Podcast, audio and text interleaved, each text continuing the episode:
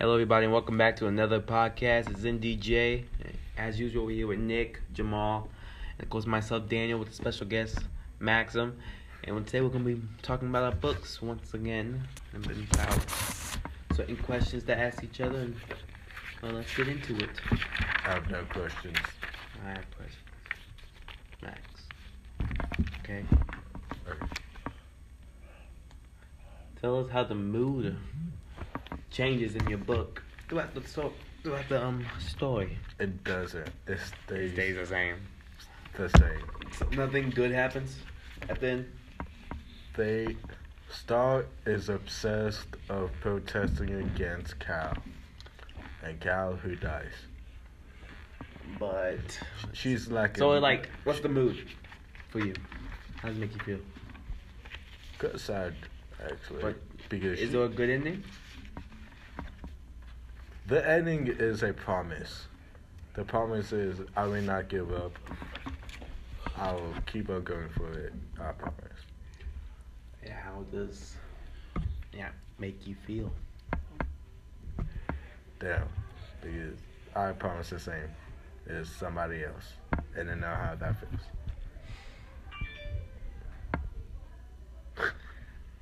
Phones. Um, son, Jamal. How did your book mood change throughout the story? Um, uh, the kids, the teenage boys were having fun playing basketball on the field, and then one of their friends gets beat up by a cop for doing nothing wrong, and the mood just changed because they feel sad and they're mad. That's how it changed. It was it was happy and exciting and funny until sad and upset. That's how it changed. What your book, Nick? Hmm? What your book? How the mood changed throughout the book, Nick? Um, so, a guy named, uh, before, bore having a shot going bang, bang, bang means, means some gunshot, gunshots hit a guy named Manny. He is dead because when his parents were surprised by the shots. And his entire body was covered in blood. So how'd that make you feel, Nick? Feel sad. Does the book get does the book get better? Does it change your mood at all? Of course it is. That's good, Nick. Was the problem in the book like the one that was the you say the main problem is like how the problem changed, the way it changed? Does it make your mood happier, more mad? make me more mad because the kid got beaten up for no reason. It made me mad because he didn't have an excuse. I mean, it makes me mad. Because he didn't have an excuse to do it. Yeah, he just did it just to do it because he's a police officer. You know what I mean? You're a police officer. You got rights just to beat up anyone. Yeah. What about what about you, Max?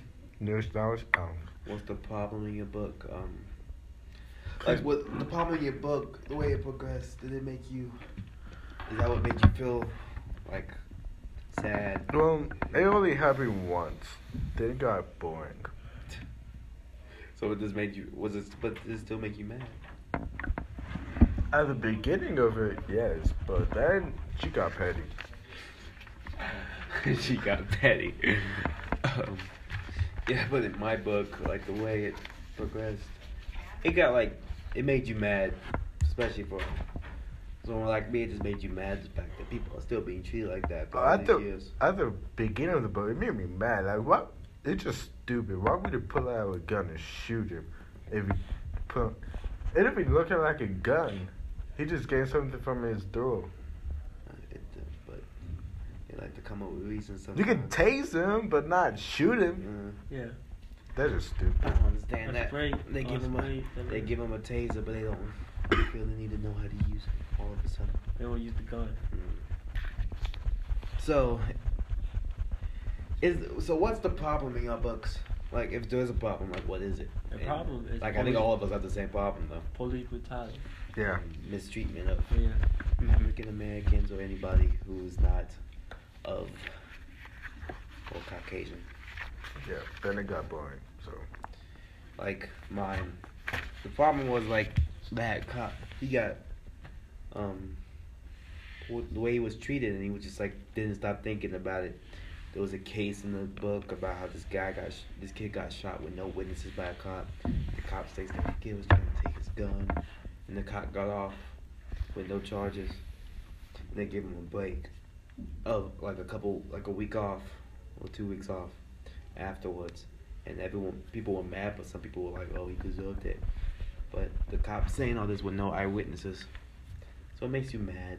The problem is that no one will like believe the person say, or they believe the cops sometimes. But not all judges.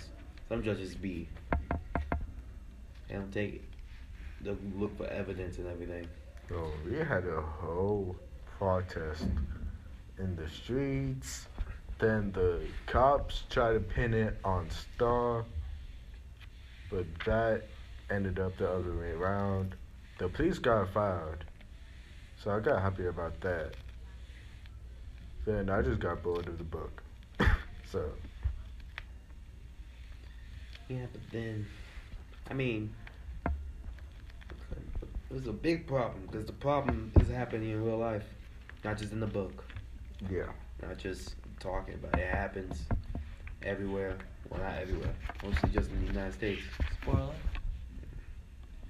That's awful. That's awful. Yeah, it is awful sad. Especially the time that has passed. It doesn't happen as much as it used to back Yeah. then, but it's still happening. Yeah. It's a way they grew We up. should all, we should be close, not trying to kill each other. We should try to build, come together. come together. work together. So that will be all for this episode. We want to thank y'all for listening and watching. Y'all have anything to say? Nope. I love sweet tea, and I'm gonna drink some when I get home. Uh, you got anything to say, Nick? Nope. No. Well, thank you, Max, for coming and being a part of this. I appreciate you. And we'll see you on the next one. This is Deuces. NDJ and Max, and we're out. And See ya. get that.